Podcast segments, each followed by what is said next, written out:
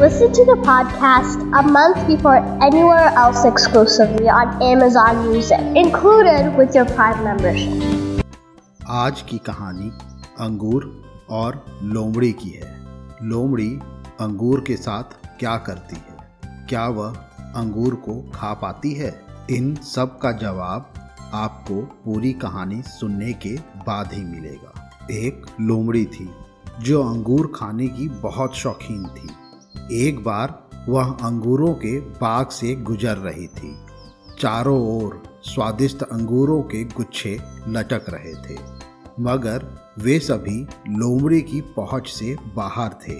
अंगूरों को देखकर लोमड़ी के मुँह में बार बार पानी भर आता था। वह सोचने लगी, वाह, कितने सुंदर और मीठे अंगूर हैं। काश मैं इन्हें खा सकती।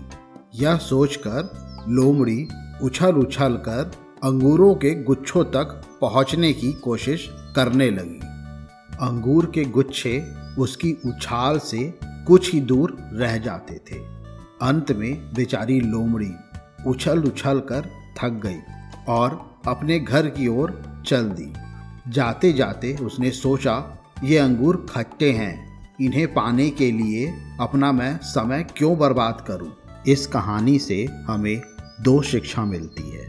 पहली, जब कोई व्यक्ति किसी वस्तु को प्राप्त नहीं कर सकता तो अपनी कमज़ोरी छिपाने के लिए बहाने बनाता है और उस वस्तु को ही खराब साबित करने की कोशिश करता है। और दूसरी, किसी चीज़ को न पा सकने के बहाने बनाने के बजाय उसे पाने के लिए कड़ी मेहनत करना ज़रूरी है। मुझे उम्मीद है आज की कहानी आपको पसंद आई होगी।